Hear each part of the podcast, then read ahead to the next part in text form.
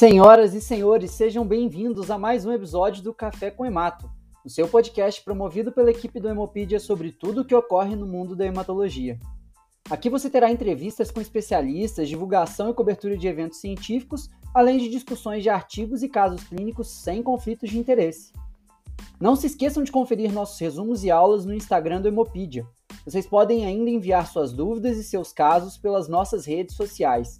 Elas poderão ser respondidas aqui no podcast por um dos fundadores ou pelos nossos convidados especiais.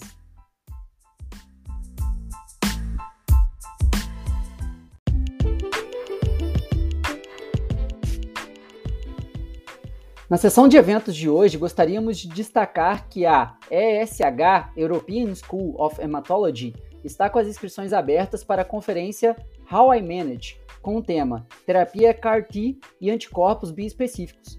O evento ocorrerá entre 6 e 9 de setembro. Vale lembrar que a inscrição é gratuita no site da instituição. Lembrando a todos também que os congressos da SBTMO e da BHH 2021 continuam com inscrições abertas em seus respectivos endereços eletrônicos.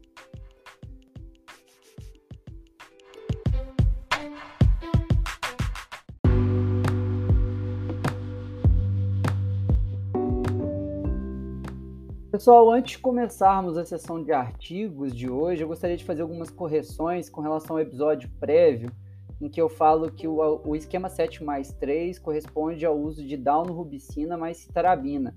Lembrando a todos que a ida rubicina também pode ser utilizada como antracíclico, combinado? Isso conforme mostrado pelos grupos italiano, o GIMEMA, e o espanhol PETEMA. Então, seguindo o tema de LMA, a ideia hoje vai ser focar um pouco mais na parte de transplante de medula óssea, em especial em alguns pontos que geram mais dúvidas na prática clínica. O artigo base que vamos falar hoje é uma revisão da Sociedade Americana de Transplante e Terapia Celular, publicado em 2021 na Transplantation in Cellular Therapy.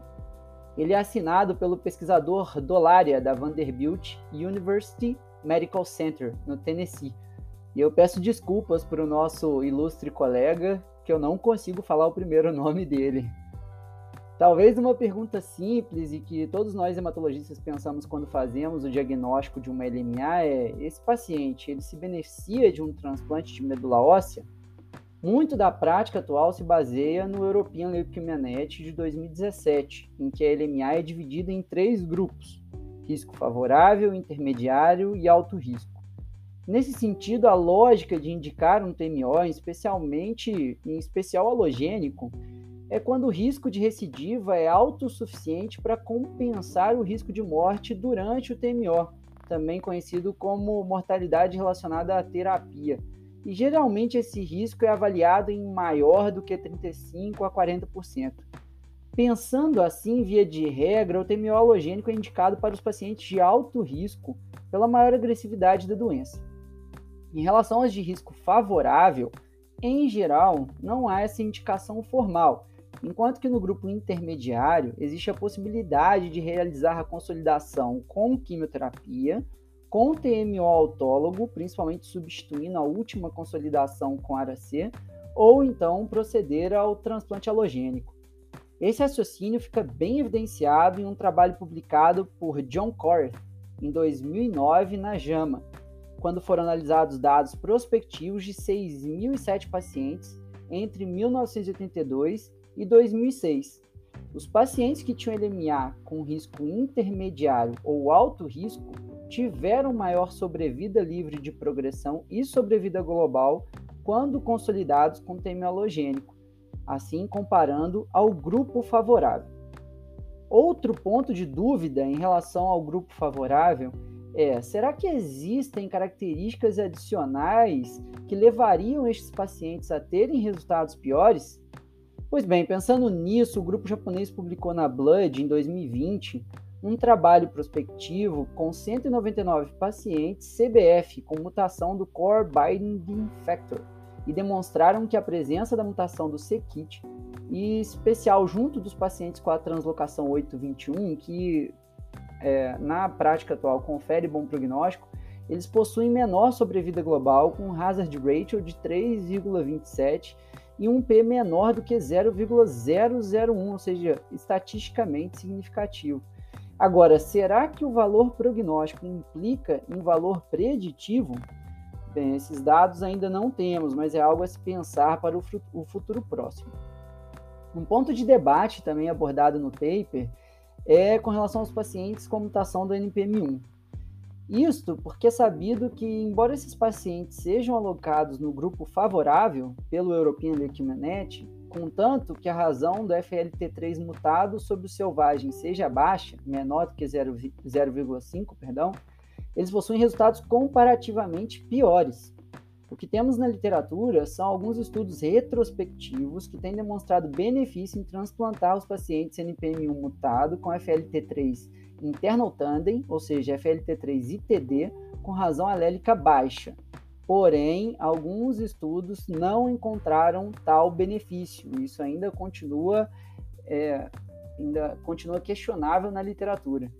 De tal modo que o How I Treat, publicado na Blood em 2021 por Brunangelo Falini, ainda coloca o TMO halogênico como investigacional nessa população.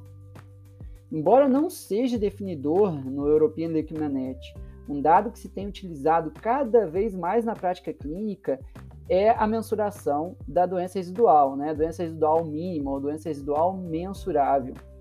E com base nisso, a dúvida que muitos têm é se os pacientes com DRM positiva, após indução, deveriam ser submetidos ao TMO halogênico. É muito importante destacar que esse ainda é um tema bem controverso na literatura, principalmente no que se relaciona à padronização dos métodos de mensuração, seja por citometria de fluxo, seja por alvos na biologia molecular. Então é muito importante que o transplantador, que o hematologista tenha em consciência, tenha em mente as limitações às quais nós estamos expostos. Por exemplo, os pontos de corte, a expertise do grupo e a padronização do método, como eu acabei de comentar. Para responder a essa dúvida, o paper cita alguns trabalhos que abordam o assunto. Um de destaque é o AML 17 Trial, do grupo inglês, publicado em 2018 na JCO onde 2.450 pacientes com LMA não M3, a famosa promielocítica, é, com os pacientes de alto risco, tinham intenção de realizar TMO. Neste trabalho, foi analisado DRM a partir da medula e do sangue periférico por citometria de fluxo, com uma sensibilidade de 0,02%. Um resultado interessante deste trabalho é que, dentro dos pacientes do grupo favorável e intermediário, os pacientes que apresentaram resposta morfológica completa, por, porém permaneceram com DRM positiva, tiveram sobrevida global semelhante ao grupo que teve apenas resposta parcial. E isso, em alguns serviços, pode configurar uma indicação de TMO halogênico. Além disso, a sobrevida global em 5 anos para o grupo que apresentou DRM positiva após a segunda indução foi de apenas 33% versus 63% no grupo que negativou a DRM. Outro trabalho interessante citado é o Gimema ML 1310, publicado na Blood em 2019, onde pacientes de risco intermediário tiveram seu tratamento definido com base no resultado da DRM após a primeira consolidação. É, pacientes com DRM negativa, que neste caso foi avaliado pela citometria de fluxo, iam para o TMO autólogo, substituindo aí a citarabina como consolidação, ah, como última consolidação, é, igual ao grupo favorável. E com DRM positiva, aqueles pacientes que tiveram DRM positiva eram avaliados para TMO halogênico, iguais aos grupos de alto risco.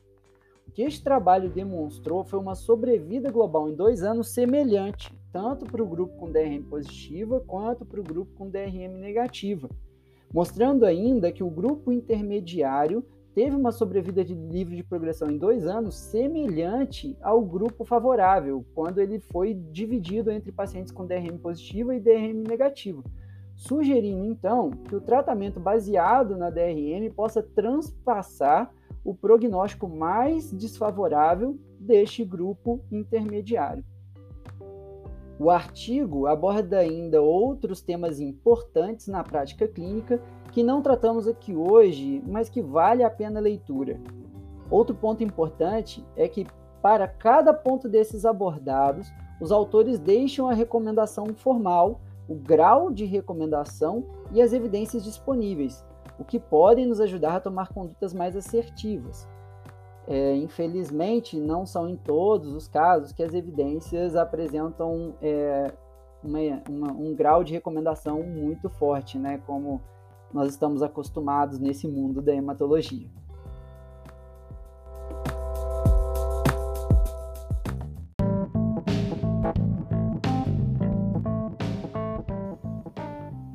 Nossa sessão de dúvidas hoje, eu vou abordar um pouco sobre a necessidade de profilaxia tromboembólica medicamentosa para pacientes com mutações em heterozigose de trombofilias hereditárias, como por exemplo a mutação do fator 5 de Leiden, do gene da protrombina, ou em até alguns casos a gente recebe da mutação em heterozigose da MTHFR.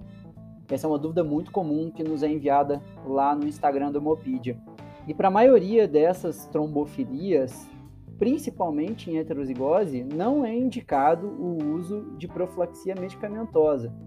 O que a gente faz é profilaxia mecânica mesmo com disposição a fatores de risco. Em geral, pacientes com mutação em heterozigose isolada não têm um risco muito aumentado para primeiro evento ou recorrência de evento tromboembólico quando comparados à população em geral, o que não indica, é, na sua, na grande maioria dos casos, a profilaxia com heparina, marevan, DOAC ou o que quer que seja. Inclusive, a mutação da MTHFR, ela não é solicitada de praxe na investigação de evento tromboembólico em sítio não habitual ou não provocado, por exemplo. É, na verdade, a validade da mutação da MTHFR ela está mais associada quando em homozigose e associada a homocisteína elevada. Existem algum, algumas discussões com relação a isso, se deveria ser homocistinúria elevada, mas o que a gente tem disponível no nosso meio seria a homocisteína. Então, é, a princípio, a gente não solicita a mutação da MTHFR, e caso em heterozigose não é necessário proceder à profilaxia com, com heparina ou qualquer outro tipo de anticoagulação.